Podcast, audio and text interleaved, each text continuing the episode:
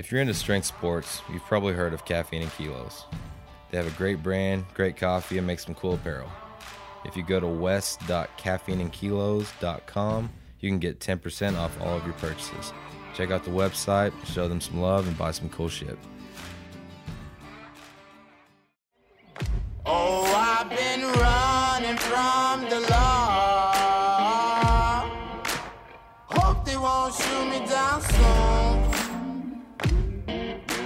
I'll, I'll, I'll start. Uh, so before COVID, before the quarantine, I hadn't worked with you yet. Yeah. Toby Hansen and and Wes would work with you and Dave would work with you and they'd come in and I would just hear stories about Toby and it'd just be like Wes like oh man Toby got into my trap today and it was terrible but at the same time he's getting these immediate results and so in my mind I'm just they're saying you're this Swedish guy and I'm, in my mind you're just this uh, mythical creature Toby the miracle worker the healer so um yeah just tell us about yourself uh, kind of how you got into what you're doing now and, and what that what that is. Yeah. Well, I, I grew up in Sweden and uh, I always loved sports. Um, I was a kid, I was dreaming of becoming a professional soccer player or hockey player. And I was very, very dedicated. I mean, I, I was out practicing for hours on my skill. But when I was about 16, I realized that that's probably not going to happen. Mhm. Uh, there was a number of reasons for that. We don't need to go into that now, but and I think all people that love sports have gone through that sometimes when they realize maybe the dream is not going to happen. It's kind of like a heartbreaking at first. And a couple of things happened. My dad had always been into fitness. He used to lift weights all the way back in 1958. Back then, the gyms they were underground in Sweden, and there was no signs where the gym was. Mhm. The only people that lifted weights was boxers, professional boxers. And anyone else who lifted weights would be considered weird. Why would you go lift weights? Yeah. You know, and so uh, my dad was very early. He started lifting weights, doing bench press, and not squats was all upper body. Yeah, the important muscles. The good stuff. Yeah. and then he had like a Bullworker, which was a thing you push together, and those things with springs and worked Oh out yeah, at yeah. The, night. the chest yeah, machine. yeah, yeah. And, and you could do biceps with it. You could do triceps with it. So he had all of that growing up, and so I kind of got inspired. And when I realized that I wasn't going to be a pro athlete, I needed to have something else. And I think it was a number of things that happened. I watched Pumping Iron, and I saw Rocky, the first movie. And after Rocky, we had my dad had weights done, so we went down in the basement. and I worked out till three in the morning lifting weights, Yeah. just pumped up. It's a great movie. and, and- and all of that with looking up to Arnold, and then in Sweden, this this was in the late seventies, was when bodybuilding just exploded. Gyms came up all over. It was the in sport. Everyone was was was doing. A lot of people was Mhm. doing. So I then start doing natural bodybuilding, figuring out I need to have a sport. I need to have something I could focus on wasn't so much thinking about competing, just having something I could practice Yeah. and something I could do. And with that come a lifestyle, then how do you eat healthy? How do you take care of yourself? How do you try to improve your physique? And like Arnold said, it's almost like being a sculptor. You look at your body, okay, I want to add a little here, I want to take away a little here. And and to me, it's almost like the Japanese art of bonsai trees. Mhm. And if you ever seen that, it's almost it's a form of meditation. You basically sit with this little tree and you trim it and you trim it and you trim it. You are completely into it. You think about nothing else. It's like meditation. You're not thinking when I'm done with this tree, I'm going to do five more trees or your last tree. You're just thinking about this Very tree. present. Yeah. I gave And- my wife one, a bonsai tree, um, and, and I had the seeds, and she planted the seeds, and we got the sapling, and then uh, she put it outside, and it absolutely That destroyed is by the, the, sun. the opposite of meditation. so, so our bonsai tree experience was not the same. but, but then but then the whole thing with bonsai tree and i think there's a lot to this because you know a tree it breathes out co2 uh, a, a tree breathes out oxygen and it needs co2 and you breathe out co2 and you need oxygen so you sit and you have this interaction with the tree and it's something like you never get done the whole idea is not getting done the whole idea is completely lose yourself in the activity yeah. and so to me, that's what bodybuilding become. And then I would start thinking about what am I going to do for a career, and I was considering becoming a PE teacher or consider physical therapy, consider chiropractic. Yeah. And there was a new school uh, that had like a presentation. The dean of this school, it was called the Alternative Institute, uh, uh, and it was basically teaching acupuncture, acupuncture philosophy, acupressure, something called applied kinesiology, which is muscle testing. And I went to that presentation. I was just, wow, this is what I want to do because this is all about how to improve the quality of life, how to, in a holistic approach, understand uh, why someone is in pain, understand why their life is not at peace, and then help steering them to do that. Mhm. And so now I've been practicing for 36 years, um, you know, and it's like the bonsai tree. You never get done. You never, people might call me a master, but I never think of myself as a master because the moment I think I'm a master, then there's nothing more to learn. Right. And so every day you learn, every day you try to get better. And this is what becomes so fascinating. So now my dream of becoming a professional athlete didn't happen, but I'm working on world class athletes like you guys. And for now, for what is it, 30 years, worked with NFL players, with the Sharks, with MMA guys. Yeah. uh, Yeah. had a number of famous athletes and uh, i get to help them become the best they could be Right.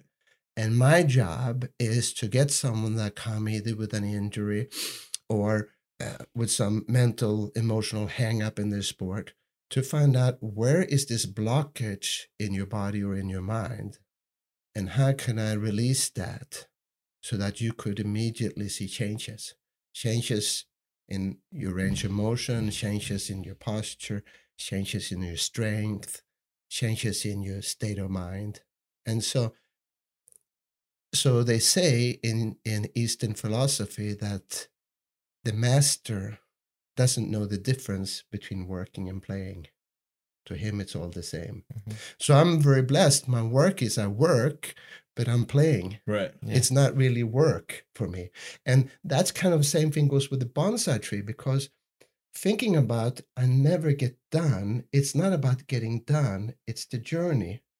And thinking about never getting done or reaching some kind of masterhood learning every day and continue to get better. Mm-hmm. And then apply that philosophy to everything you do in life to your own health to your own fitness to your own relationships to your practice and try to live like that and that's what my two books that i wrote came out Mhm. about eventually then fine tuning all this eastern philosophy that shaolin priests and zen masters and samurais used to become the best they could be and then teaching this way um, you guys had kiko on here before Yeah. kiko loves this stuff and he's all into musashi which is a story about a samurai that's talking about the word the word the way of the sword which is basically mastering swordsmanship.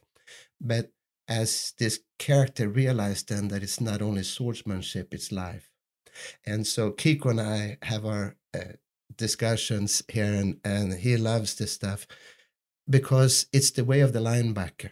It's the way of the olympic weightlifter it's the way of the therapist the way of the bodybuilder the way of the father the way of the mother basically this commitment to never ending growth in Mhm. learning and enjoying the process Yeah. Hey guys, Wes here. Wanted to take a minute to thank one of our sponsors, California Strength. If you're looking for some awesome weightlifting program that happens to be exactly what the team and I follow here in the gym, head to californiastrength.com. For a 15% discount, use promo codes WEST15 for the club program and WESTKITS15 for the elite program. If you're serious about weightlifting and getting better, join our team. I can draw so many parallels to that. Like even from the so like Arnold inspiring your dad to lift weights, which inspired you to also find, you know, your career now. Essentially is exactly what happened to me. My Yeah. dad was a huge Arnold fan. He did a local bodybuilding show in Knoxville and uh, he had these pictures that you know my mom showed me when I was a kid, and seeing him, you know, like all cut up and like huge for that show, like made me want to work out. Like as soon as I like Yeah. I was a little kid and I was just like, Yeah. well, when can I get a six pack? Like when can I start lifting weights? And he's like, well, you gotta wait till you're a little older, and we'll, you know we'll get you going. I'll show you how to.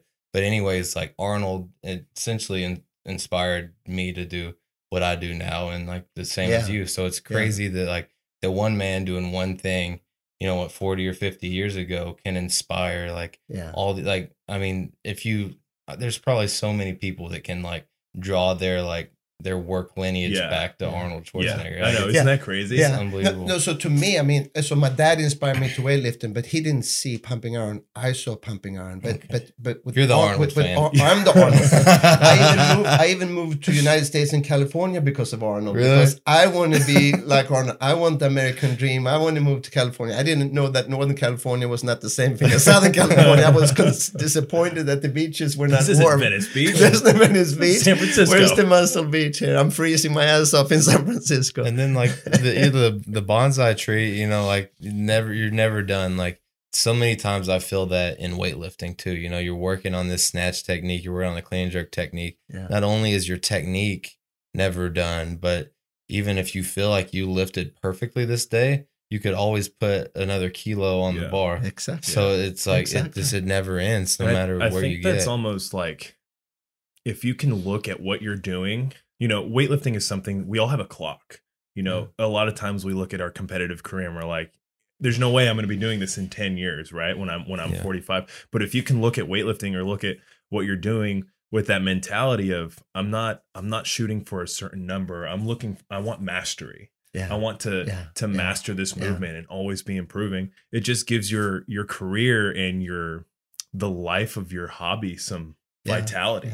Like it doesn't have to come to a point where like, okay, I'm done now. Yeah. I can just like let this go. But it is just this But thing because that's because always, because it's, you're it's never you're never done. yeah And so this is so this whole concept then, uh, which is explained in Chinese five element theory, uh, in Tao, in the Way, um, in all those books, uh, it's basically saying that every time you successfully do something, you go through four stages, and and every time you fail in something, you fail in one of those four stages. Mhm.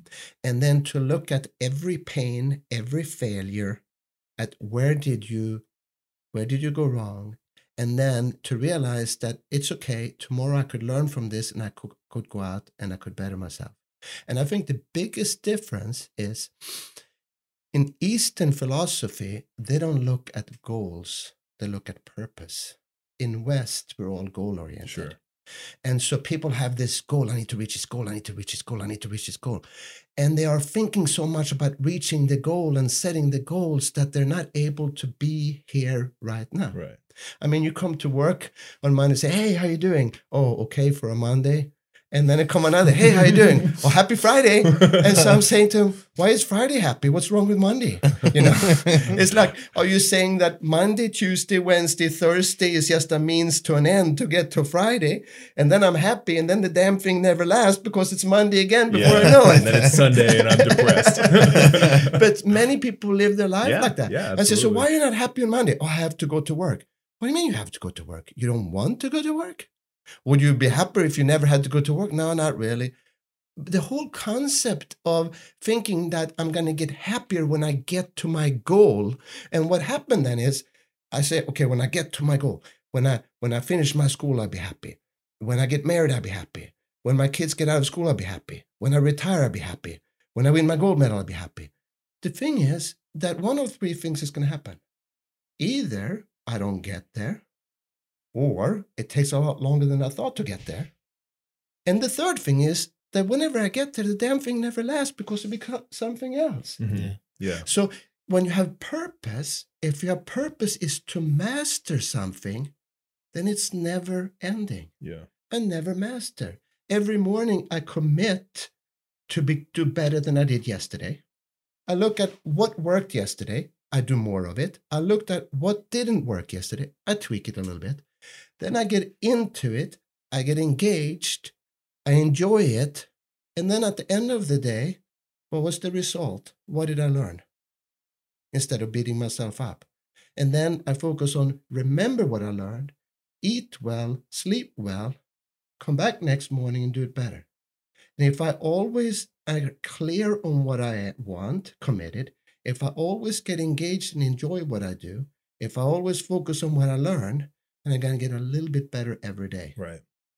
And over time, I win a lot more than I lose. And that's the concept of a purpose because the purpose is never ending. The goal has a beginning and an end. And I won't be happy until I get there.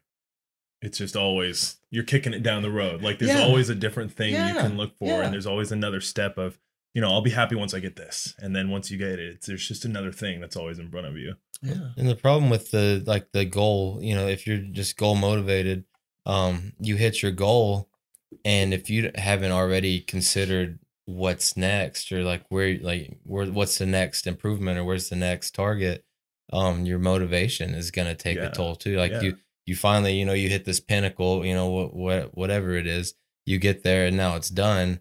Well, you might be happy the next day or the next day or a week later or a month later, Yeah. but eventually you're going to be bored Yeah. because Yeah. you're not going to have any purpose. Right. Exactly. Yeah. Uh, you can only Yeah. look at a medal or an achievement, accomplishment for so long before now you're just you know purpose Right. like You, less. you, You, know? you- you're living in the past because when you're no longer growing, you're slowly dying.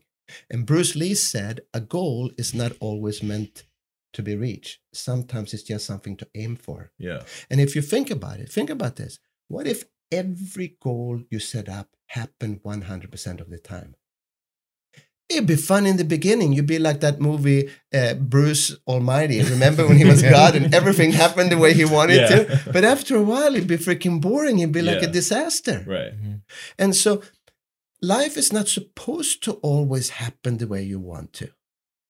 So in flow, which is basically, you might have heard about flow, which is a, a, psychological term, which is also being called being in the zone, which is Mhm. also the same as this Eastern philosophy, um, which, which the, the Chinese have a word for. Uh, when you're in flow, there's a formula. There's a formula between challenge and skill. And Dave knows this. When you guys come in for a training program, he raised the bar, but he doesn't raise the bar so high so you can't make it. right. Because if you raise the bar every day so high when you train so you could never make it, you'd be getting stressed out, it won't be fun, and you would quit. If you raise the bar so low so it was easy all the time, you'd be bored. Bored. So the key is to raise the bar to where you have a chance to make it, but you're not 100% sure you're going to Mhm. make it. So raising the bar is a goal. Ev- you have a purpose of master weightlifting, but every day you set incremental goals. You're going to make them some days and some days not. But the key is to set the bar in proportion to where your skill is, because if you set the bar too high, it's not going to be good. If you set it too low, it's not going to be too Mhm. good. Yeah. Dave always, uh, you know, we we'll get in programs and sometimes you, we feel like we're biting off more than we can chew. You know, we'll get to Yeah. a day or a workout where you're just like smashing your face against the wall and it's not budging. Like you Yeah. can't tear this wall down. you can't make this lift. And you know what he says is that we're not meant to make every lift on our program. There's going to be days where Yeah. you're going to struggle Yeah. and you're going to have to take a, a loss.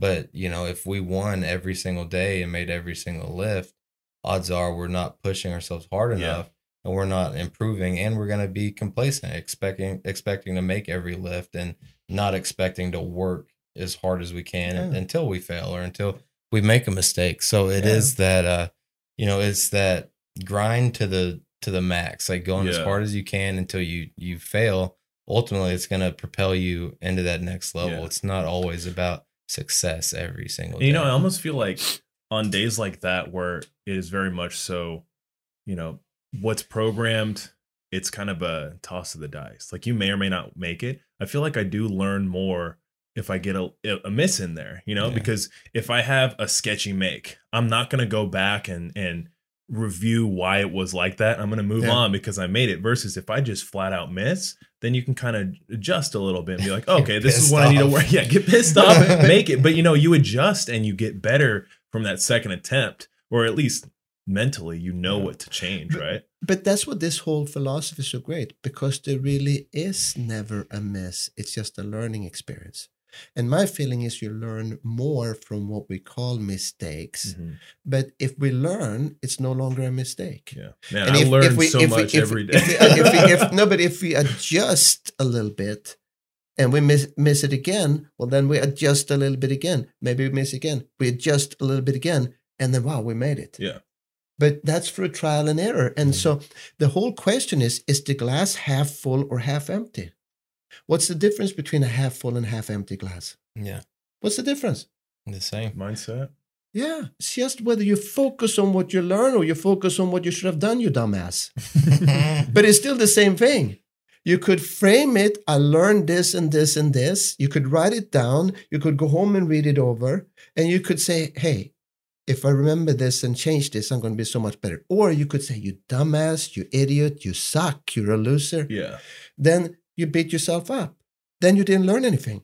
Then most likely you're going to have to do the same mistake over Yeah. again. So, so much of what you teach and what you kind of practice with us and the people you're working on is like very fundamental sports psychology. Yeah. So, when you were kind of um, going through school and figuring things out, was that a huge aspect of what you're doing, or were you really only uh, formally trained in body work, kinesiology, and then the sports psychology aspect you just kind of picked up along the way because you, you know, you realized that there was so much more to treating people than I got a tight neck and I'm going to roll it out. Yeah, that's a very good question because really, so so let's take that back to what acupuncture really is because acupuncture was my first love, and acupuncture is first the technique which you have to know where the reflex points are and then you need to learn how to insert the needles in them and if you don't use needles you use pressure which i use more now but people use sometimes laser sometimes use electrical stimulation Mhm. you could even use cupping on acupuncture points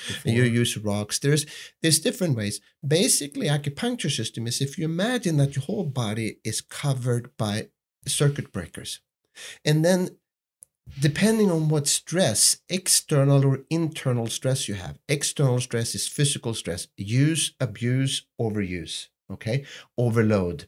If I work out ho- too hard, I don't have enough recovery time, I don't sleep good enough, I don't get nutrition, well, I'm going to break down more than I'm Mhm. building up. But then you have nutritional stress, environmental stress, mental emotional stress, and all of it manifests as tension either in your body or in your mind. When it it then manifests itself all in the muscles as reflex points. So the muscles is what help us move around, but it's also a protective shield. And it's in that in that armor that we find the chinks in the armor. Those chinks in the armors are those reflex points where we build up tension. And that tension then eventually develop injury and pain. Mhm. So in acupuncture, they said thousands of years ago that the master could find one point, stimulate the point, and then the person heal. And so what they say is that there's only one injury or one disease, whether it's of the mind or the body, is the name of the disease is called stagnation. And the name of the remedy is called circulation. So when you find where the tension is, you stimulate the tension, you release the tension, then you restore the circulation, and then the body heals itself. And so acupuncture, when I read it in the old books on how it was 4,000 years ago, Right. have those theories. But then you have to understand that communism came to China with Mao, and they were against any religion. So everything that was philosophical was thrown away as religion. And now they had a problem because they were very poor and they had people that was acupuncturists and they didn't have doctors. So they developed something called the barefoot doctors. They told them you could practice acupuncture, but none of this philosophical mumbo jumbo. Just go in and treat them for headaches or knee pain or back pain or whatever. And so acupuncture now became watered down. They took away the philosophy, they took away the understanding. And so, what my work has been my whole life, trying to understand by looking at a person, where do they hold their tension in the body and mind? What is the stress factor that caused the tension? How can I release the tension? And how can I teach this person not to make this happen to them Mhm. again? And so, like I said, the Chinese then used either needles, pressure, cupping, moxibustion, which is a hot heat burning herb, or they use food to heal people, or they use herbs, or you might have heard about Tai Chi, Qigong, meditation. And the final, the highest way of teaching someone how to heal was to teach them how to live. So the emperor had his own acupuncturist.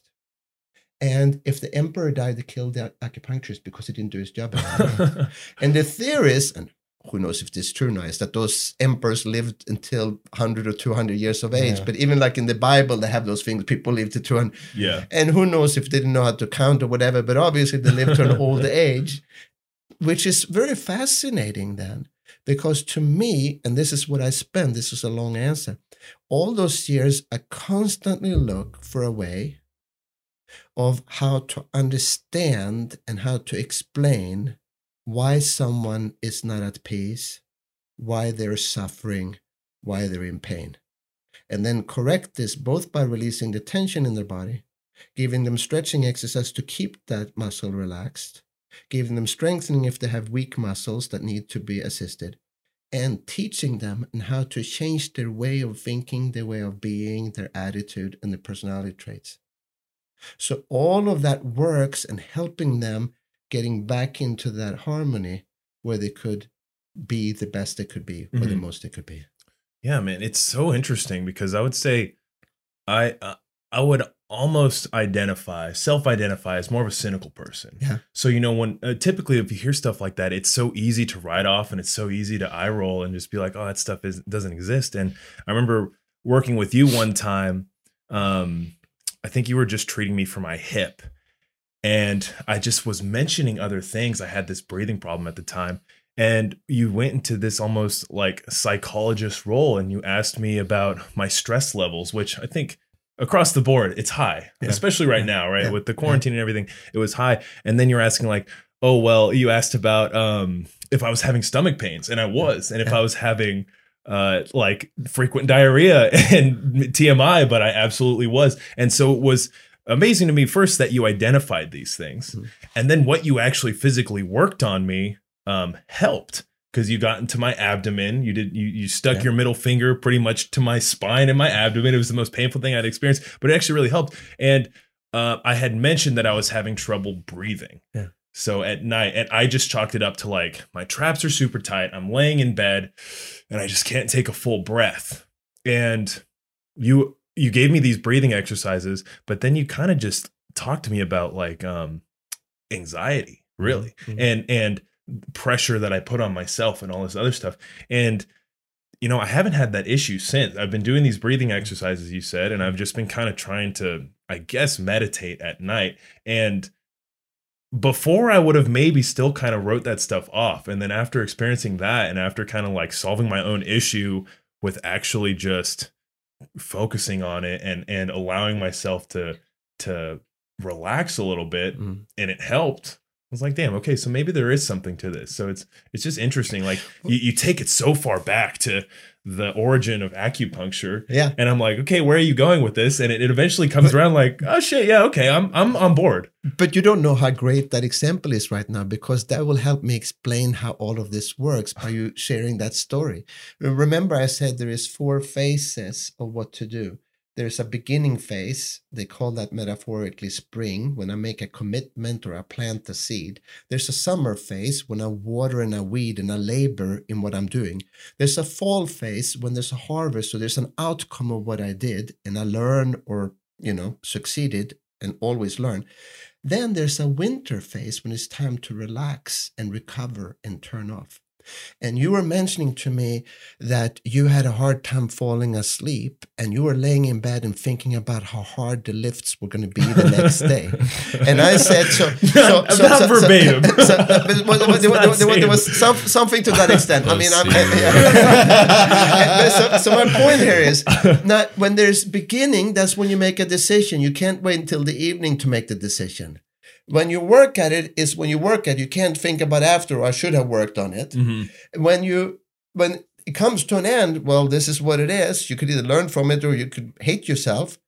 And then when it's Option time B. to rest, it's time to rest. Now, if you're not resting where it's time to rest, you're either thinking about, oh, I sucked, or you're already thinking about next day, then you're not present doing what you're supposed to do, which is relaxing and sleeping. Right. And when someone train as hard as you guys, and I mean, there's some mornings I come here, you guys are working out, and then and then uh, I leave and whatever, I come back, and then and then um, it's five six o'clock at night, and you guys in here training still. You've been here freaking all day, and I'm just saying every day, and and so if you don't have good enough recovery. You cannot come up back next day and lift more than you did the day before because it's when you sleep your body repairs itself. So the quantity and quality of sleep is what determine whether you're going to be able to go out and work out harder next day. Now when your mind is overstimulated your sympathetic nervous system is overstimulated and you have thinking about stuff and the quarantine and the covid and and tomorrow we're going to lift really heavy and and because trust me I know from being in bodybuilding, when you keep raising the bar, you come to a weight when you get a little bit scared. Yeah. And you're thinking about this next weight. I'm a little bit scared. This is, and and when you lay there in bed and you're supposed to sleep and you have those thoughts, how could you possibly get deep sleep? Right. You're in fight and flight.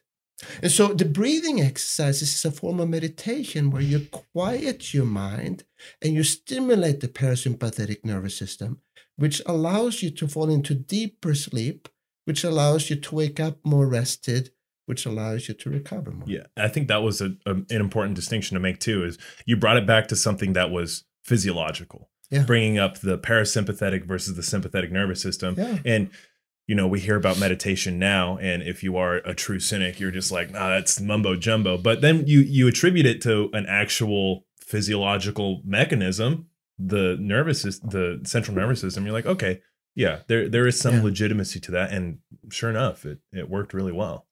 I mean, some of those Shaolin priests, they could lower their blood pressure by just focus on deep breathing. They could lower or raise the body temperature. I mean, there's, I think you could go on YouTube, there's a video about some Shaolin priests up in Tibet, and it's freezing cold, and the windows are open. They're sitting there just in some thin robes. They put wet blankets on them, and they film those monks while they're sitting and meditating, and you can see steam coming up from the blankets for half an hour. Yeah, And then they go up and they take the blankets completely dry, and the monks are perfectly fine. They didn't have hypothermia or anything. Mhm. And and so, and you heard of this uh, Wim Hof in Holland. Uh, Mhm. There's so Yeah. much that could be done with breathing, and um, and if you think about it, when you focus completely on your breathing, then you're completely present here and now. But if you lay in bed and either think about your lift that sucks or all the lifts you're going to do tomorrow, then you're either in the future or in the past and you can't fall asleep. So just like the the bonsai tree, like you're not Exactly. dwelling on what's already happened, and you're not um, overthinking or or um, just worried about what's going to happen in the future. That example of the four seasons, you know, it's just it's really just about being present in whatever it is you're doing right then. Focus on it, and then once it's behind you, let it be behind you, and just keep moving forward. It's doing the right thing at the right time and being completely present when you do it. So every morning you wake up, okay, how can I be better today than I was yesterday? Uh, what did I do yesterday? What worked? This and this and this. Okay, now I could do more of that to perfect that. What didn't work yesterday? Well, this and this didn't work. Okay, how can I tweak that a little bit different? And then once I made my commitment to make this, my commitment to have a better workout today, because so even in my workouts, every workout I do, I try to be stronger than the previous workout. Mm-hmm. I write down the weight I lift and the repetitions I lift, and then every workout should be better than the previous workout. If my workout is not better than the previous workout, it means one out of five things. A, I didn't learn from my mistakes last mm-hmm. time. B, I'm not fully recovered, quantity, quality of sleep and food. C, I'm not fully committed or I lack desire. Or D, I'm not fully engaged or into it. Yeah, It's always one of those four. And so if I use the same time frame to do the same exercises, then I should either be able to do more repetitions or more weight. And if I'm not, it means one of those four. Which means sometimes I need longer recovery time to be able to do it. sure. And of course, not everyone will be stronger, but if I learn from it, why am I not stronger today? I could then make adjustments. Yeah. And so, what is my purpose? Can I be into it? What am I learning? How can I remember what I learned, turn off, relax, and go back next day and do it better? In a never ending cycle, Yeah. whether it's Olympic weightlifting, whether it's your personal fitness, whether it's your own health, whether it's your career, your business, your relationships, being a father, a mother, a husband, wife, whatever it is. So I know in weightlifting, it's so easy, just in sports in general, anything that's you do at a high level, it's so easy to fall into that trap of like being disappointed if you didn't hit your number Yeah. and self deprecating and Yeah. focus only on the things that you do bad versus this idea of, yeah, staying present and uh, your bonsai tree and moving forward. So, what, what could you say um, to anyone listening if they're struggling with something like that and, and, focusing on these things that you're saying to focus on how can they Oh, yeah. find that and get back Yeah. to that versus I- falling into that trap of being a little more negative. I can't tell you how many world class athletes I had that I had to work with on that, and I can't tell any names now. But when someone says, Oh, I should have done this, I should have done better, I should have done more, I'm so pissed off at myself. then I asked them, Okay, so did you deliberately try to disappoint yourself and screw up? No, not deliberately. So that means you did the best you could. No, I could have done better. What do you mean you could have done better? Well, I could have done, done this and this and this. So then I said to them, So when you were doing it, were you aware of this and this and this? Did you know this and this and this? Because if you were aware of it and you know it, you would have done it. But how could you, in retrospect, come back and say you should have done something that you either weren't aware of, didn't know, were distracted, or had forgotten? Mhm. That means you did the best you could based on the state of mind, the energy you were in in that time. Now, if you beat yourself up, you're not learning anything. Right. So you have to change that inner dialogue because if you constantly chastise yourself, then you're not learning anything. You're going to go back and beat yourself up again. It makes you very driven. And so I have a perfect story on this. About 20 years ago, I used to think that I didn't have a good day unless every single one of my patients walked out without pain. And then I had about 18 people a day. And I kid you not, probably 16 walked out without pain. But was I happy with that? No. Who am I thinking about? I'm thinking about the two that didn't get yeah. better. You know, I'm driving. Oh, I suck, or I need to do better. And how could I charge them money on the weekends? I was thinking about. and so people say, "Hey, look at what you're doing. This is amazing." And I said, "No, it's, it's like I need to be better." I myself never thought it was good enough. I was constantly beating myself up. Now you could say, "Yeah, I was very driven. I wrote books. I did things." And driven, driven, driven, but in my own mind, I was never ever satisfied. So then I realized that my definition of success didn't work. I realized that I had to be perfect to be successful. And since perfect was always a little bit better, I was never going to be successful. Yeah. So perfect is like the horizon, it's like mastery. I could walk there, but it's always a little bit out Yeah, of reach. yeah. Okay. And so then I heard this story, and I don't know if it's true or not, but Thomas Edison, the inventor, was doing an experiment. For a month, he did a thousand experiments. And after a month, his assistant said to him, um, Why don't you quit? You've done this experiment a thousand times. Why don't you quit? You failed a thousand times. Thomas Edison just looked at him and says, I haven't failed a thousand times. I have successfully found a thousand ways which wouldn't work. And what is the difference? Mindset. If you focus on what you learn and you keep tweaking it, by process of elimi- elimination, you will eventually get it. Mm-hmm. And that's how you invent the light bulb. Yeah. But you have to have that mindset. So rather than saying you failed again, you idiot, I hope no one saw you, you say, okay, what I learned this time, you write it down. Try a different one. Okay, what I learned this time. And when you think of what you did as a learning experience, then you actually have a harvest. You actually accomplish something. But when you think you failed a thousand times, you feel like crap. Yeah. And so by just changing that, so I started 20 years ago, say to myself every morning, I always do my best. I always learn. I get better every day. I still say it. I always do my best. If someone didn't get better and I feel bad for a second, I said, did you deliberately try not to help that person? Of course not. Okay, what did you learn? Because I'm not supposed to help every single person Right. 100% of the Right. time. Could you imagine if I everyone I touch, I freaking wouldn't be able to walk into the supermarket, people would chase me down. you know? So like uh you hear that that like never satisfied, like always hungry, full time like drive mindset. Like people preach that and um like really productive people preach that and they say that this is kind of the way to be productive. And uh you know, I would say in a way, you know, in a, in a lot of cases like switching gears and finding drive actually will uh create productivity and make you Mhm. better in a way but there is there's obviously a point of uh of no or of less returns like you get to a point where Yeah. now you're beating yourself up so how do you find the balance of you're hungry and driven and motivated um but like not to the point where you're tearing yourself down Yeah. So, so I'm very glad you said that because I didn't finish that in my story. There is even people that say, "So you mean I should just say I did my best? I'm going to be complacent." I could tell you that today, 20 years later, I still expect every single patient walk out with that pain.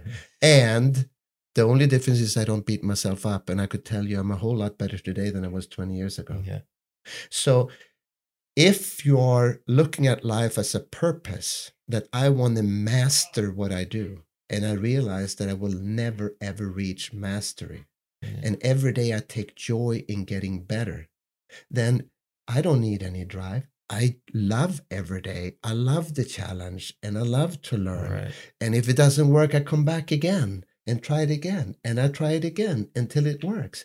And and so if a person have this mindset, see, I'm not complacent.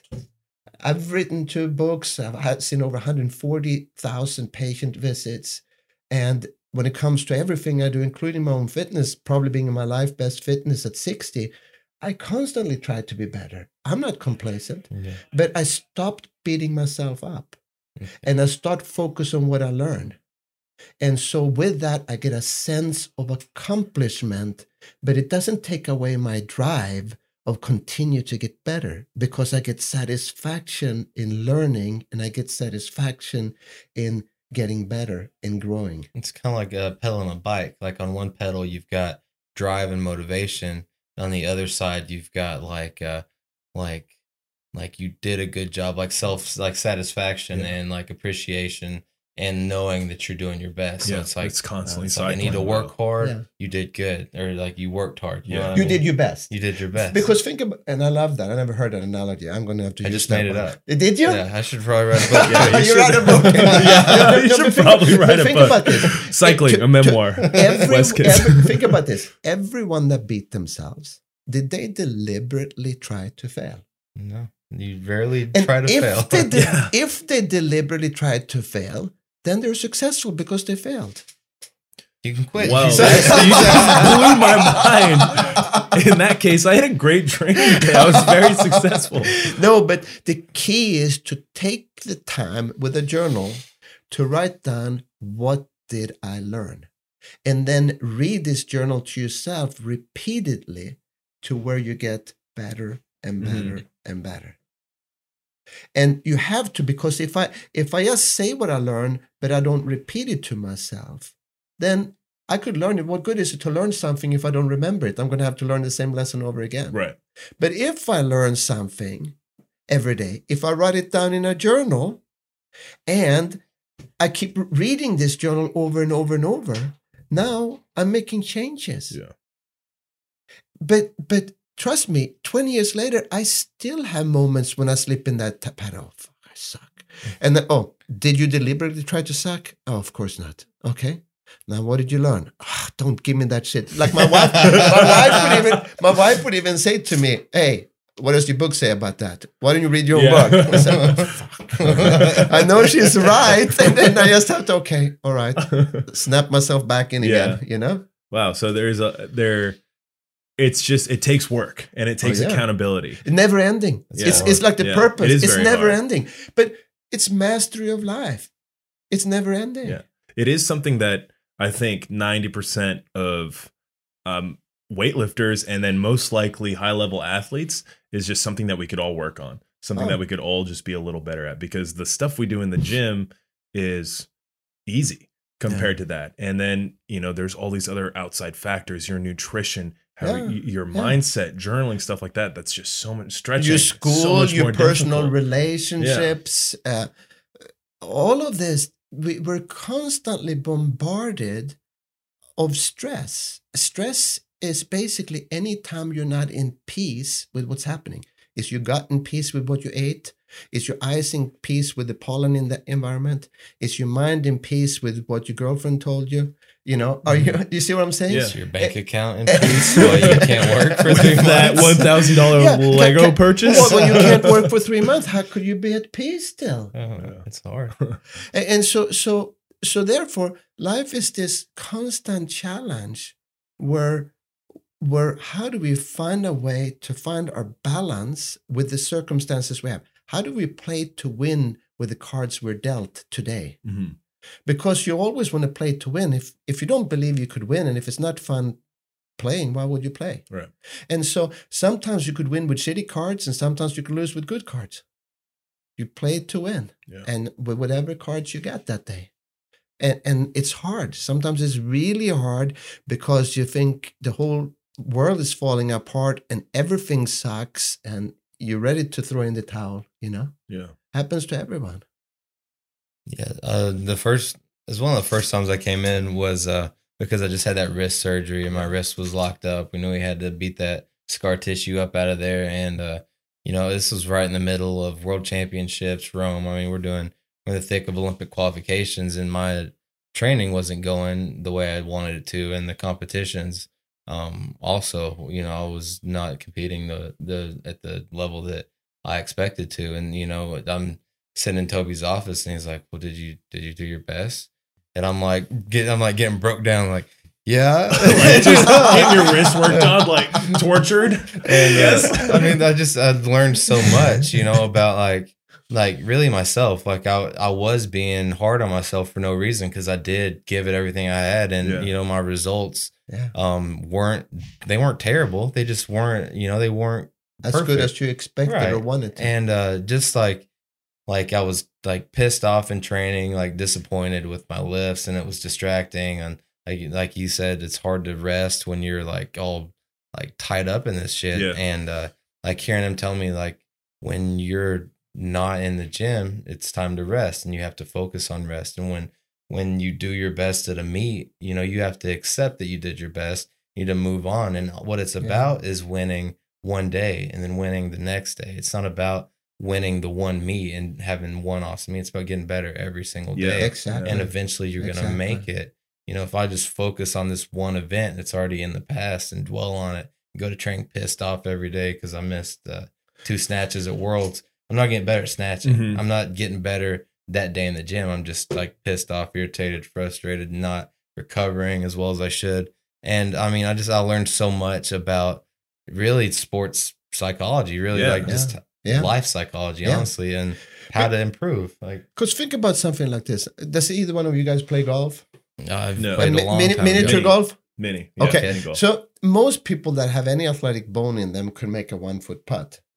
And especially if no one watch and you stand, you could probably make nine out of 10 or 10 out of 10. Boom, boom, boom. But then let's say someone come that you really want to impress and, and you get a little bit nervous, gets a little shaker. Or what if that putt is in the Augusta National to win, you know, uh, win the golf tournament, Yeah. you know, the, you know, at Augusta, you know? Oh, sure. Uh, uh, then it's four million bucks. It's getting the green jacket, being famous for life, and I'm standing there, and it's still one foot, the same club, the same grass, the same distance. But what's different?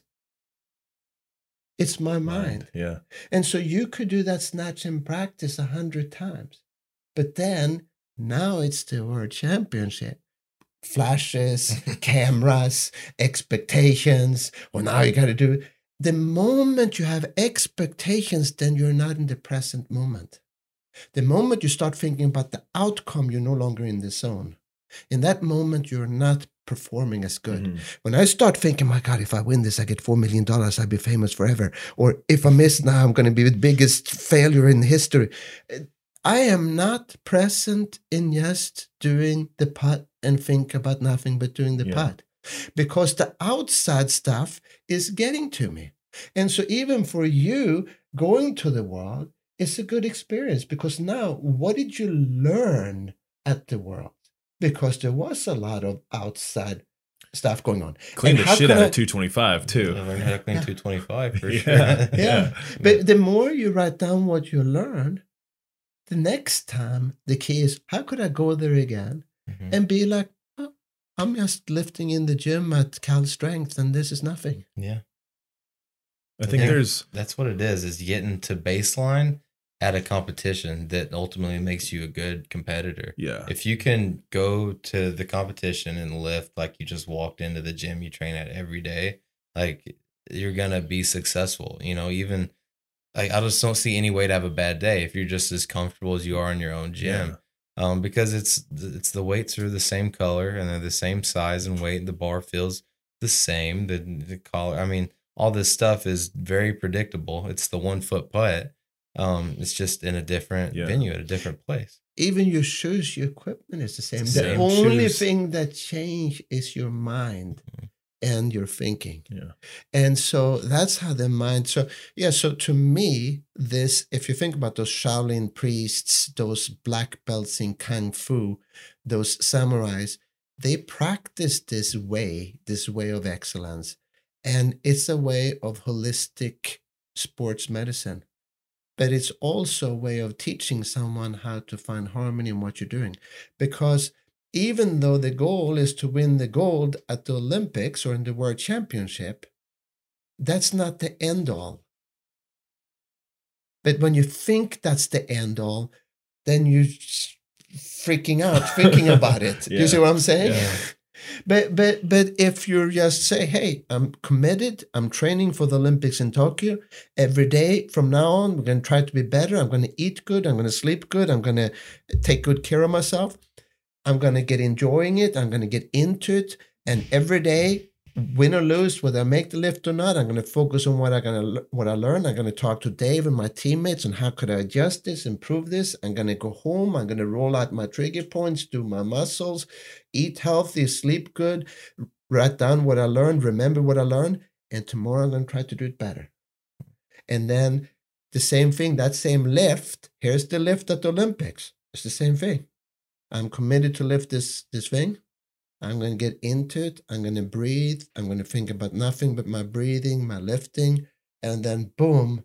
Suddenly, if you were in the zone the whole time you made the lift, it's almost like things went in slow motion and boom, and then you wake up Mhm. and then oh i made it and people are going crazy you know Yeah. but you have to keep yourself in that zone until you finish the lift you can't think about before or after until you finish that Love lift zone. Yeah. That's the best, that's the best place. Weightlifting is so hard and heavy, and like if you can just find your zone and lift, like it gets really, really fun. Yeah. but think about if you could be in the zone all the time Be the best, even when you eat can you be in the zone when you man. eat That was that was something I was gonna bring up. So you know, you're talking about the importance of being present, right, and all these different factors, whether it's recovery, training, uh, nutrition, like in all these areas, we're Mhm. supposed to be present and focused.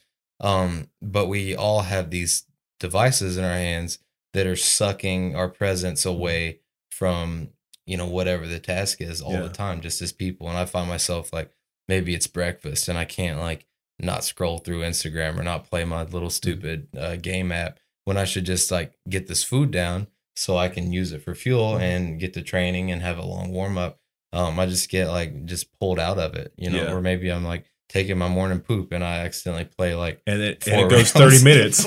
And 30 minutes later, Like, my I legs should- are asleep. I should be focused on that poop and get it done so I can get to the gym and get to work. But, but, but think about this too, because you guys with your business, you do have to do some social media, but there's a time for it. Mhm. Um, there's nothing wrong playing a video games, but you don't want to play Call of Duty before you go to bed because adrenaline is going to come through your ears. It's going to be hard to go to sleep being that amped up, Yeah. you know? Um, so knowing when to do something is the right thing. But if you think about it, even eating, the Chinese masters say you're supposed to chew the food until you could drink it.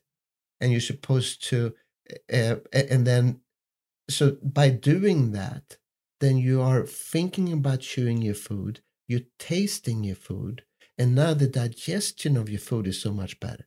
But most people are eating the food, watching TV, Text doing message. things, Guilty. texting Yeah. things, rushing the meal because they're going to go somewhere. And now that digestion is not in excellence, and that food is not digested as good as you need it You're to. not getting And, the, yeah, the same So- amount of nutrients Yeah. out of that food. Yeah. So there was two Shaolin monks that was arguing with each other Uh, among whose master was the most enlightened. And the one who won says, "My master is more enlightened than yours. When he sleeps, he sleeps, and when he eats, he eats." so simple yet so difficult for it's some so reason. true and it's so important. Yeah. Like, like when you're in the gym lifting, like put the phone somewhere and focus on your lifts. Yeah. You know what I mean? Like when you're when you're doing therapy, you don't get distracted with like nonsense. You know what I mean? Or when you're studying, yeah. you're studying. You know, like and I mm-hmm. just think that like that skill is disappearing. Like we're just pulling ourselves just Yeah. really. there are just a million distractions Right. nowadays, and it's making eh. it. And so and those harder. distractions take us away from it's like basically means that we're constantly multitasking Yeah. but you know that when you're in the zone there's no multitasking Mhm. you just think about one thing and i say to some of those people not not you guys you can't do an overhead squat and do your phone at the same time but you see at the gyms with bodybuilding people are sitting on their phones while they're working out doing their exercises Yeah. some people are even talking to people while they're doing their exercise and i go up to say hey hey are you talking on the phone to your body when you're making love to your girlfriend? He says, No, I never do that word. Oh, why not? You could get two things done at once. No, no, no, I'm, I'm into it. Well, you need to be into your workout. You're making love to your muscles. Come on, get going. you know? It's true. I mean, yeah, it, it's like you forsake both things, right? Like if you're doing them at the same time, they're just both. There's less to them, and and No, it's especially as a- 50 50. You're not 100%. When Yeah. you're in the zone, you're thinking about nothing what's going on right now. So, so that is that moment where your mind gets quiet, you're so locked in, time stops existing, and you're just acting. So, like you said, when I'm working with patients or clients, I am so focused at that time, probably 90% present. But can I be as present when I'm going home or when I'm doing that's harder sometimes. Now, you probably when you lift and it's a heavy lift, you know you cannot be distracted because if Mhm. you're distracted, you could hurt yourself. yeah. I mean, there are times, especially lately, I've been kind of bouncing around on the platforms we use, and you know, there's one platform that faces the extent of the gym, Yeah. and sometimes uh, we've been having these youth camps, so there's kids in Oh, the yeah, gym all the day, yeah. and sometimes I I try to like do the lift when there is a distraction, Yeah. do the lift when there are 40 kids walking in front of me because it is just you just like we're training the lifts i'm trying to train my mind to just be a little more focus. focused and i've missed a 90 kilo snatch before Hmm. i missed a 110 kilo snatch yesterday because it's being present is hard and you Yeah. need to practice doing it and and even when there's all these distractions in the middle of the lift can you focus and can you Lock Execute. in. Lock in. Yeah. And be only doing that Yeah. at that moment. I mean, because we live in a time where people are multitasking all the time and they think that that's something to brag about.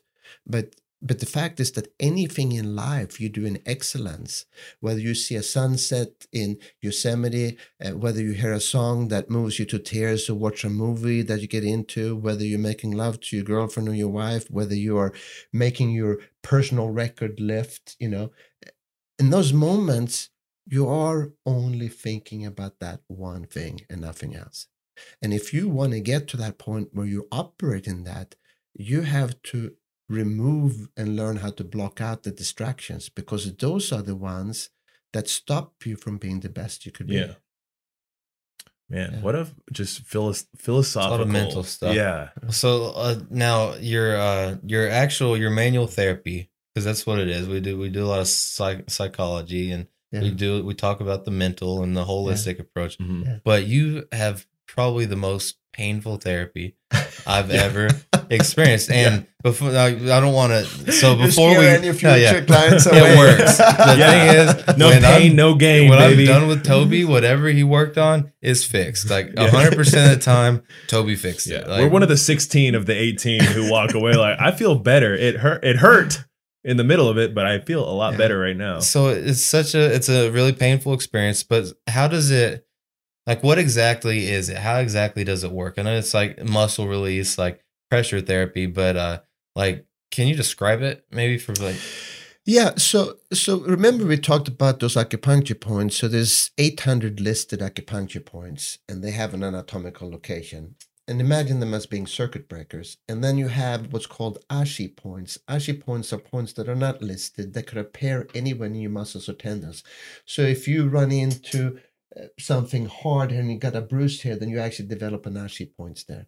Okay. And ashi is Chinese. It actually means ouch. That's the point when you touch it. Ouchie Okay. point. Yeah, that makes sense. yeah. So so Scientific. so the key is now so if you imagine the 800 listed points and if you add all those extra points that could be unlimited you have over 1000 or 1200 points the key is to find for each individual in each case with each injury where the primary points are and when you find the primary points there's going to be a lot of tension there and when i then find that spot on you and i start working it hurts like hell when you start and when you have the first point ever treated, you say, "What the fuck are you doing?" Stop. Ah!" Yeah. Some people even tried to kick me or hit me, and one person bit me. You know, one person kicked me in the head. I- so, so, so people's first reaction, "Holy shit!" But then it takes about thirty seconds to a minute, and most of the points, the pain subsides and go away. yeah. And I could actually feel how the tension goes away while I work on it. And when the tension goes away, you could at the same time feel the pain subside Mhm. to where eventually it's not painful. The way that point feel at the end when it's not painful is how it should have felt from the beginning if there Mhm. was nothing wrong there. Yeah. But why would I go and rub on a spot where there's nothing wrong? It would waste your time and my time. So the key is to find the spots where you have the most tension. Because of that, those spots are going to be most sore. So my my my challenge lay in finding the right spot for the right person.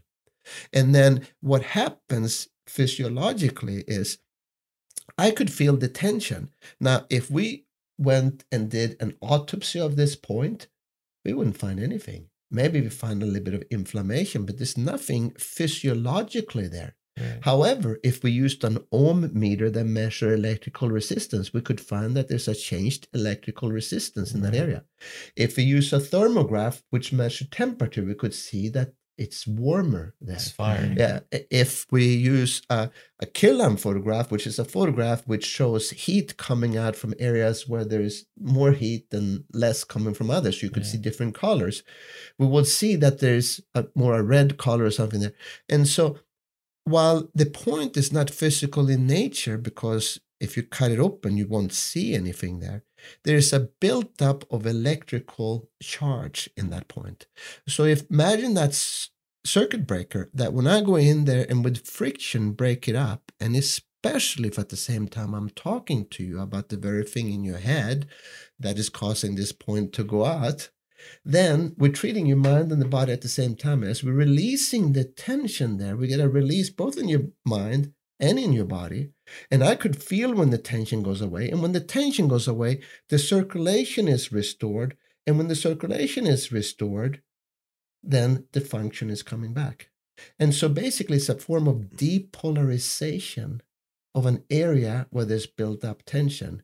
And you could literally feel it when it happens. It's a it's a crazy feeling because it, you know, it's kind of like I'm sure most people have had like a tight muscle, and when you push on it or you put it on a foam roller or whatever, you get like a response. So Toby like searches and he finds these spots and he he hammers them, and right away it's the it's terrible. It's it's so painful, but like like you said, like 30 seconds, a minute later, you've completely lost that tension and now your full range of motions return like your your functions return your strength in the muscle even like like literally when something is like when it's kind of stuck or you know misfiring or or charged you know however you want to say it once he releases that now that muscle can contract properly and like it adds strength back and it's like it's crazy and it's very unique but uh i mean Yeah, it isn't. It works It's hard to Oh, describe. It if very hard to describe because it is. It just hurts so bad,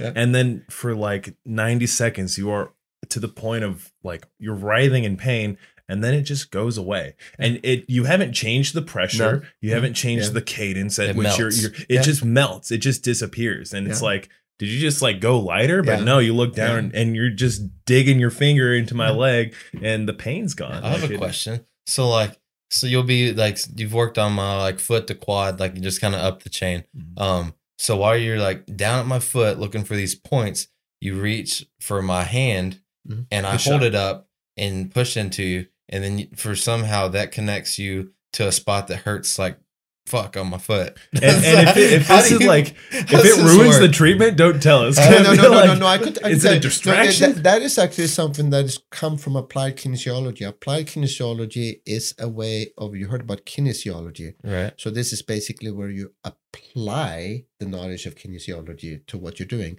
And so in applied kinesiology, they do muscle testing. And you could test each muscle to see if they're strong or if they're overstrong. When I say overstrong means uh, they're not really overstrong, but let's say if a person is if you if I tested your deltoid, for example, and push and you could hold it, okay? And the test your posterior deltoid and push up. And it's a little bit weaker Mhm. and you could feel the difference. Now, if I test your anterior deltoid, push up, that's solid. I test your posterior deltoid, it's a little weaker. Mushy. Okay, so I know now this one is probably too strong because it's, and this one is weak. Right. Okay, but so so that's applied kinesiology. It's telling me about those muscles. Now, when this one in the middle seemed to be the one that is probably the normal one, I could use that as an indicator, and now I could touch different areas on your body. But, but keep pushing against me. And and when I hit a spot with a reflex point where this tension, the arm gets weaker. So then I go in there and, and there's the tension. yeah, that trap's been tight. So so basically muscle testing then becomes a feedback on a point finder Yeah. because your body is telling me by the muscle going weak when I touch an area where there's tension because it causes almost like a short circuit in your Oh. body. Interesting. So that makes sense. That makes so okay, much I have a random question now. So this video circulated on the internet. I don't know how long ago, but it was like a mobility seminar, and this guy was trying to get into a deep squat, and his he had the butt wink, his tailbone was rounding under, he had a little bit of valgus collapse of the knee, and then this uh, the whoever was running the seminar just kind of pressed on his jaw Mhm. and found some pressure point in his jaw and somehow that opened up his hips and allowed him to squat better is that just bullshit or is there something to actually like Well, is there some kind of so- point in the jaw I, I, that I could I could give an, an answer. It could be a long answer and a short answer. The long answer I don't know if we have time with, but I'm going to try to give a short answer. So the jaw is in the brain. You know how there's nerve endings. It, there's certain parts of your brain uh, which gov- govern certain parts of your body. Okay. So for example, if you take your hands, wh- which has very fine motoric and f- have a lot of feelings, there's a bigger part of the brain with nerve endings to that Mhm. because of all the fine. The jaw happened to be the same thing because the how something that has to do with where the nerve endings cross. And so a lot of people have what's called TMJ problems where the jaw is popping or clicking or hurting. And and I don't work that much with it because I think it's a little sketchy but it is true that if he found an area where this person had some problems with his jaw and he pushed on it while this person was performing the squat uh, then that can change things and function in the body. However the guy can't have someone standing and pushing on his jaw every time he's squatting Right. you know? And so whatever he pushed on there was some kind of a reflex point that the body responded to. That reflex points have to be corrected permanently uh, he was just basically demonstrating something. Right, yeah. you know you might have seen people doing where they do muscle testing to test how someone is strong and they have them take some sugar in the mouth and then the, the arm just drop yeah uh, same thing. It- It's not like if people eat sugar, they're going to fall to the ground in weakness, but the muscle test now is asking a question. You're strong. Then I introduce a stimuli, whether I push on your jaw, touch your upper trap, or have you take sugar. It's a form of outside stimuli. And I test you how you respond to that stimuli. You see what I'm saying? Yeah, yeah. If that stimuli is not good for you, if there's something wrong there, that arm will drop. Mm. But it's not like if I eat sugar, I'm going to collapse and I can't stand up because it's like almost like if you imagine that you have a power outage and the light goes off for five seconds, 10 seconds, but then the emergency generator comes up and light comes back on. Yeah. So that short time when you introduce that stimuli, you could measure how the body respond to that stimuli. Whether it was touching here, here, or putting sugar in the mouth, or thinking about you sucky lift yesterday. you see what I'm yeah, saying? Yeah. Because I could basically have you think about something that is upsetting and I could test you. And if it is truly upsetting, you can't Then- hold your yeah. arm, you know? Interesting. And so it's basically asking the body a question. And that's what applied kinesiology is it's asking, testing the muscles, and then introducing different stimuli, either by touching reflex points, touching vertebrae, introducing nutrients or vitamins, introducing thought concepts, and then see how the body responds to those Mm. because the body doesn't lie, it gives you a feedback. However, sometimes it's hard to get answers that are true because what if at the same time I'm tasting the sugar, I keep thinking about that I'm so much in love and I met this girl? Well, will that cancel the result on the sugar Right. because I just happened that thought at the Yeah. same time? So I also so- feel so- like if you know what the test is, I'm just going to focus more on pushing So- my arm up. And some people use the muscle testing to almost like a dog and pony show to prove something. You've seen those people where people stand in the mall. Hey, put those soles in your shoes. So put this bracelet on you. Oh, see, I can't push you over. Let's take the bracelet. Oh my God, you can't stand up Yeah. without this bracelet. Well, I'm gonna have to wear this bracelet for the rest of my life. And people walk around with that bracelet, you know. yeah. But pe- once they've had the bracelet on for 30 seconds or a minute or five minutes, you could still push them over. Yeah. it's just showing that that bracelet have some positive effect on them, but it's not the answer to all things. Right. And pushing on the jaw is not going to fix this guy's hips and, and his his knee imbalances in his squat, Yeah. you know, permanently. Yeah. Placebo effect has been proven to work. That's Oh, true. sure. That is So- true. No, but, but but but think about that. Why are we so against placebo? Because what if believing in something is the only thing that works? you definitely have to believe something works for it to work. Yeah. If you're like, like if you go If in you with fight a it hard shitty enough, attitude, yeah, you can make it not work. I- i- i- If, so, we have come to universally accept that uh, antibiotics is working, and we expect it to work. science. And and and of course, antibiotics have also in in in experiments they put uh, mold on bacteria and they're dying. Something is happening. Right. Okay. But what if I was so dead set that antibiotics was bad for me, gave me a yeast infection, and I, it makes my stomach upset? And they're going to give me antibiotics. I don't want to take it because I don't believe it's going to help. Quite possibly they might not work because I so strongly believe they're not going to Yeah. help. And in that case, then the belief system works. Do you see what I'm saying? I Yeah. mean, in, in other words, and so here's what's so funny.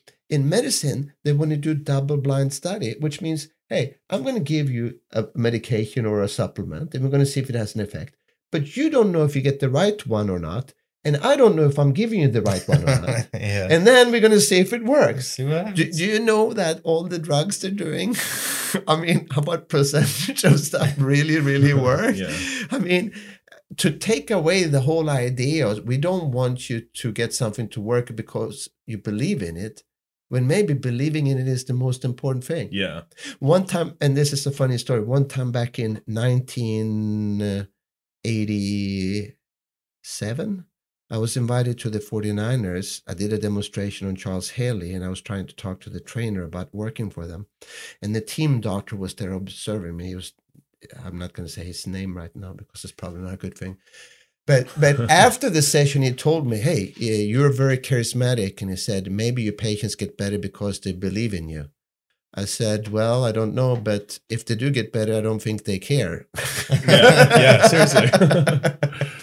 Isn't the result I the mean, most important part? sometimes that might be the case. I mean, if it was the opposite, that they didn't believe in Yeah. me, would anyone get better? Right. It could be the best medicinal, like the best manual therapy. And if they didn't believe in you, and there's really no work. side effects in believing in something Yeah. if it worked. Yeah, I, there's enough uh, research with uh, uh, massage therapies, and uh, I feel Yeah. like the stuff you do is Yeah. definitely that's there's no placebo to the oh, of the course. psychology and Of the, the muscle work. that- Mhm. that But you, do, could, you could go to 10 massage therapists, they're not all the same. Yeah, And if that person make you believe that they know what they're doing, and think about this, you've been in pain in your wrist, and I find a spot, and it hurts like hell, and you think, what the heck are you doing? And I keep cranking on it, and then I start feeling better, and then you move a little better. Oh, and then I find another one, and that hurt like hell, but you know the last one got better, so you kind of toughen it out, and then that pain gets better, and it moves a little bit better.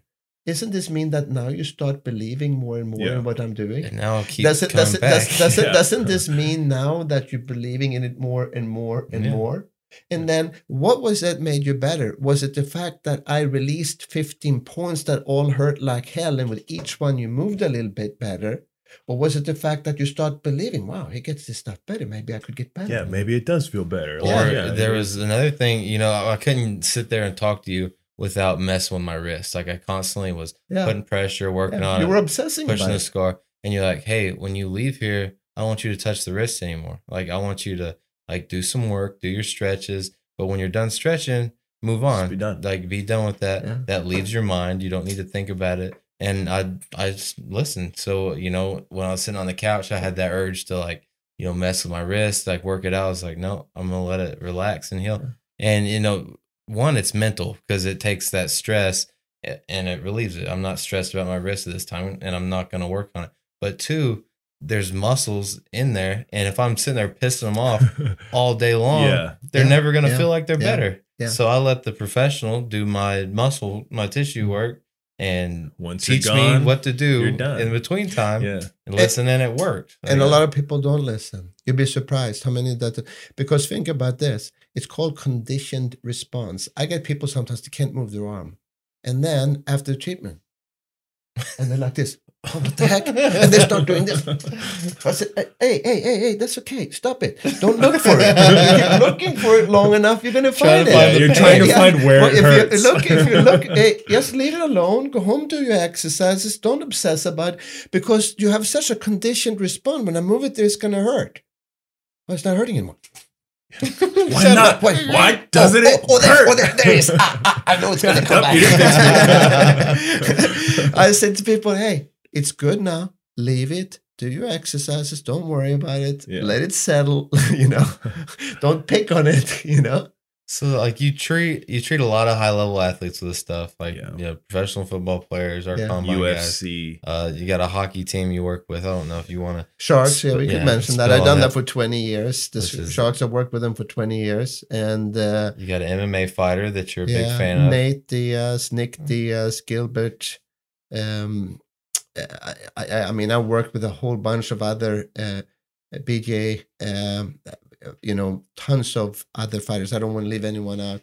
Um, Can you it- tell me it- about the scar, the the eye, the eye cut you had to work on? On uh, Yeah, yeah, yeah, yeah, Oh, yeah. He was not happy with that. well, what what Nate has had his eye open up so many times, so the scar tissue there, and that means the tissue gets harder and harder and harder, and which means that he's going to get hit. He's going to open up, like he said himself. As knees, I bleed, but he also says, "Hey, bleed doesn't, uh, blood doesn't hurt," you know. yeah. But Yeah. if they're going to stop the fight, they're going to stop the fight, you know.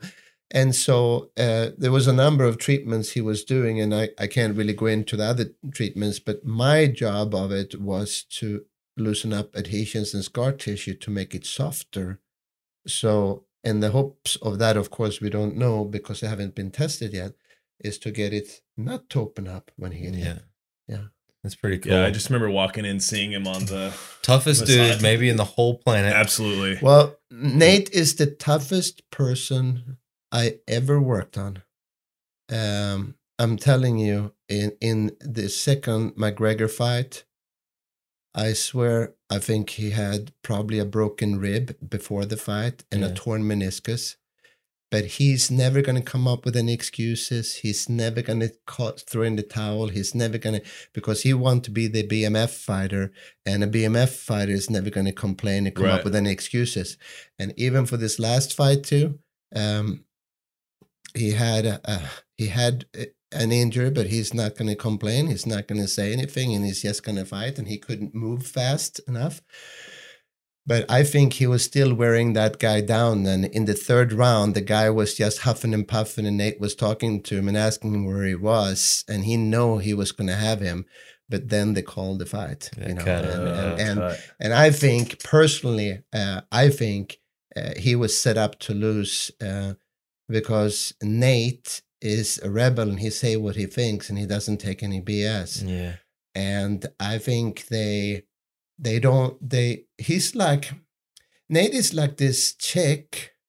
He he is so good for the sport because he brings in all his followers that love him. He means what he say he say what he mean and he never quit. He puts on a good fight. Mm-hmm. So they want that. What they don't want is that he's going to say whatever he thinks and he's going to call them on their bullshit. Yeah. and he's not going to play along and just do whatever they say. Yeah. so it's kind of like that crazy chick that gives you crazy good sex that you can't stay away from, but but, but it's going to create some drama. But I love Nate because he says what he means and he means what he says. And so I told both Nate and Nick this. I said, "Hey, listen, dude, I don't think if there's ever a fight where it's going to go to decision, I don't think you're going to win because they're not Yeah. going to vote for you. Yeah. You have to take them out. There's no other way." Yeah. And they know it too. Yeah. They know it, but they don't. They don't care. So know. tough. And so, Yeah. so he had a fight just three months before where his eye opened up. yeah. And the doctor that put him together was the same doctor that put him together in Madison Square Garden mm. afterwards. Yeah. And the doctor says, There's no way that cut is going to stay open for, in three months where you get hit. Yeah. And then they put the fight in New York, where they have a different, when they have less tolerance for blood, when they have an athletic commission that is not going to take it. And they get a doctor that's notorious for calling the fight. Yeah. And so while I am convinced that even though Nate took a beating, if he had had two more, two more rounds, he would have destroyed that. He'd have that belt. Yeah. He, he would have destroyed him, but they wouldn't let him fight. Yeah. And like he said afterwards, what kind of a BMF fight is this when you call the fight because one guy is bleeding when he wants to fight? Yeah. It's a You know? fight. Come on. Yeah. There's What's the be B? It's blood. the it's the bad motherfucker fight. Yeah. Yeah. Yeah. For those of you who don't know BMF. BMF, That was they had a belt on the line. It said BMF on Yeah. the front. Nate, Nate, Nate, Nate even said because The Rock was there to hand out the belt, and he's from Miami, and he was all buddy buddy with, with Oh. Masvidal. Oh. And Nate said, "What the heck do you have the pebble handing out the belt for?" he says, "If it's going to be the BMF fight, you should have Mike Tyson or someone hand out the belt." I mean- Tyson's fighting again. yeah, yeah, Did you see that? no, Mike Tyson's taking Yeah. a fight. he's training yeah. Uh, September, I think. Roy Jones Jr. but but, but I thought that was so great because because and so in the press conference, which of course they don't show on TV, all the journalists love it because it's just calling it the way it is. Yeah. you know? Sure was and and and and I love that guy. He's never gonna stop. I mean, uh, you know, that's the greatness. He's the toughest one. You're probably the strongest one I ever worked on, and and I could take lists of people. You know, there's some people that are you know I'm definitely not the top. Chris- I'm crying in the Chris- Christian. McCaffrey is the most dedicated one ever. You know, Yeah. but uh, it's interesting because each one of you is teaching me something. That's what this way of excellence is because I love working with someone like that and figuring out how they work, how they tick, and Yeah. and learning.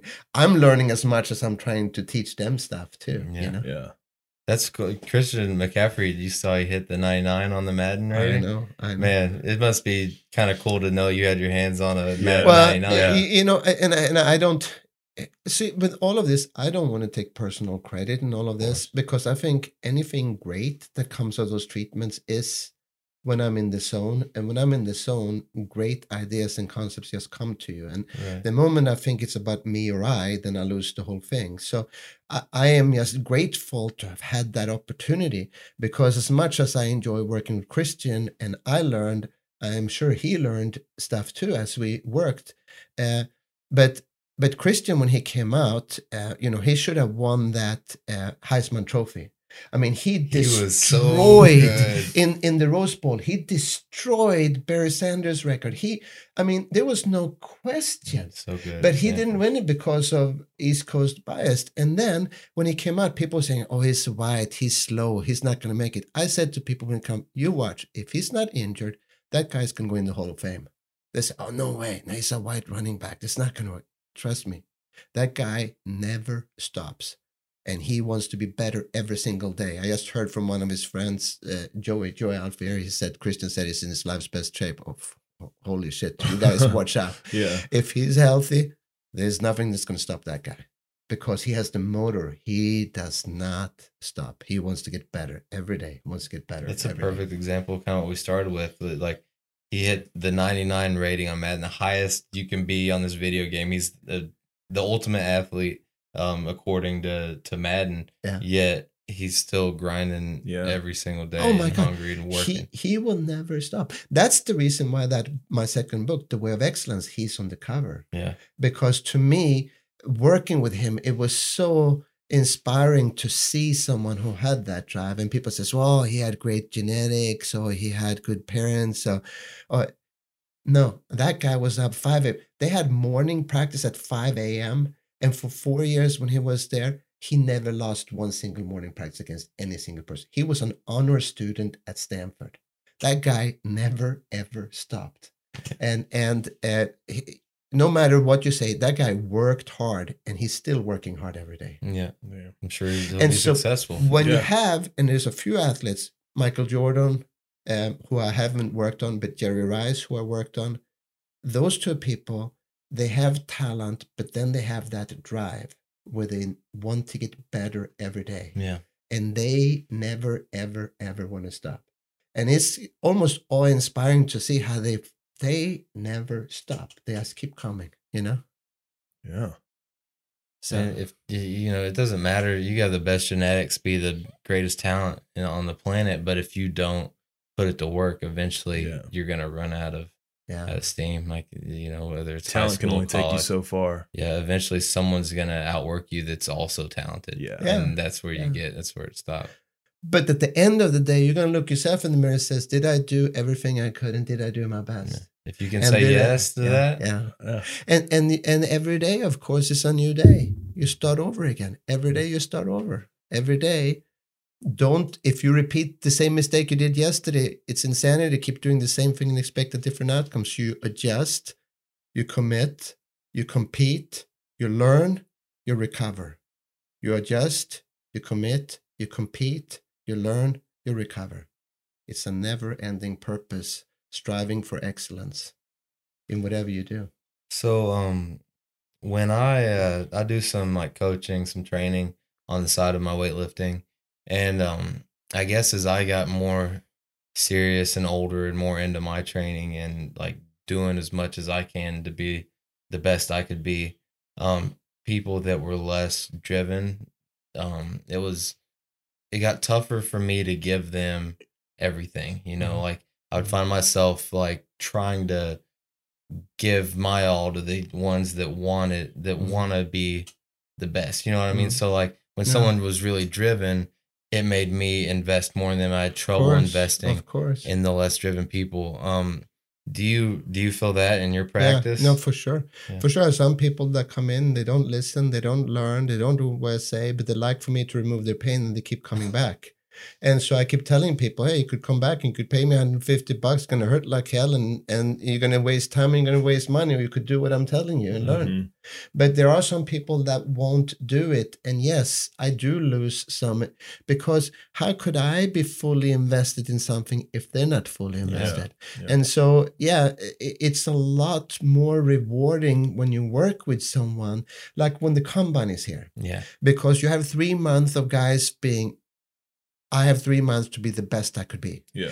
they are locked in more so than most people in three months. Now, but imagine if someone was locked in their whole life, like Christian McCaffrey or Yeah. Jerry Rice. Yeah. Well, I mean, it's not three months. This is I'm going to freaking be Oh, locked in forever. day. Yeah. And and I bet you the day when he stopped playing football, he'll just be locked in on something else, and he's going to do the best he can you'll in be that. successful then Yeah. No matter what he's doing. Yeah. Yeah.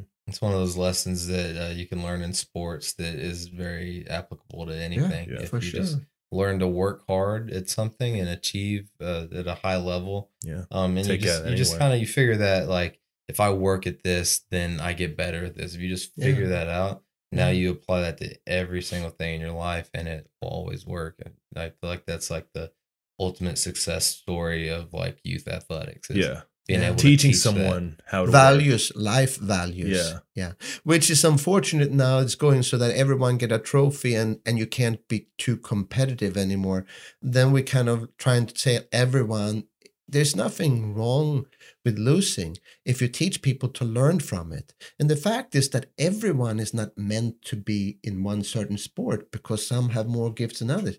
But you find your area because every single person whether it's art music sports they find their area where they are good. And then they commit to mastery of this like the bonsai tree and they tell themselves i'm just going to do this because i love this and i'm going to do this as long as i can it's going to take me as far as i could go Mhm. Well, the best lessons are learned uh, in your losses too, especially like oh well, yeah. especially team sports. Like if you know if you don't keep score and you just play a game for an hour and a half and then it's over and you you know everybody gets team cokes and trophies or whatever.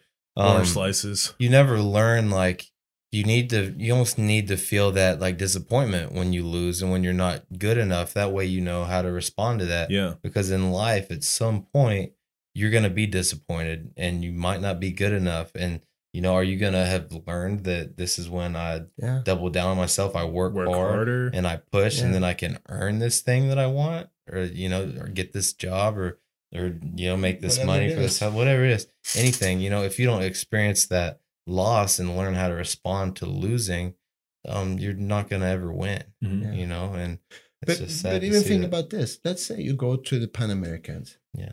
and let's say that you have a sucky competition um, but you still win because everyone else just drop or have failed lifts or whatever you get the gold medal but you were way below or you go to the another championship or to the pan americans and you set personal records in everything you do and you come in second and third yeah which one would you prefer? To suck and perform poorly and win, or to do your personal best and compete on the highest level of your life and come in second or third? i'd rather the competition of a lifetime Yeah. Yeah. No doubt. Those Yeah. the, those those easy the cakewalk wins are like just like I mean Yeah. They well, kind so of mean doesn't nothing. mean anything. Yeah. No, no, because it's like a skier that's ski. Hey, I never fall. I'm going on the blue rides all the time. I'm just taking it easy. I never fall. I never fall. oh yeah, you're not challenging yourself. You're getting Right. any better. Mhm. What, what? How fun is it in that? You're Yeah. not growing. You're not challenging yourself. See, that's the whole thing. The word compete. If you look up in the dictionary what the meaning of in Webster's what the meaning of compete, it says to strive for something that is desired. You strive to win. It's not about winning. It's striving to win. Mhm. And when you strive to win, then you're in the zone because you're competing. You're doing the best you can. You're into it. You enjoy it. You're not thinking about winning because the moment you start thinking about winning, you're not in the zone anymore. You're Mhm. not here. You're losing it. Yeah. And if you start thinking about losing or or or pressure or expectations, you're lost that moment being in that zone. So striving, competing is doesn't mean winning. It means strive for something as desired. Strive to get better. Strive to get challenged. Strive to have fun. Strive to win. It's the journey, not the destination. Yeah. When you have Yeah. that ultimate preparation and like and it leads to the like the just the best you've ever competed, your best performance ever, like that's gonna like this gonna be way more satisfying than Yeah. winning Than a local meet. An easy or- little yeah. title. Yeah. Because you really only compete with yourself if you think about it. Well Yeah. I think Ultimately. knowledge Yeah. bombs that entire just everything. So, um, if anyone is looking to learn more about you, you have two books out. Where can Yeah. they find it? Uh, they could go on Amazon. Uh, one of them is called The Four Seasons Way of Life. And the other one is called uh, Athlete's Way of Excellence. And then with me, then Toby Hanson, Toby with an E, and Hanson is with an O. Um, they could also go to my website, which is tobyhanson.com. um, and they could read about things. And uh, yeah, Cool. And best. Toby, thanks for coming Yeah, on. thanks so man. much It was a treat. one more thing they could also go to my website and they could see the uh, the video i did with uh, dave and the ca- the combine virus which is about the same topic the way Oh, of yeah, yeah. excellence so on the on my website on the speaking page uh, there's a picture of me and, and dave spitz california strength and uh, there's a first a preview there's 30 seconds and then there's a one hour and 20 minutes video they could watch too about this Yeah. Awesome.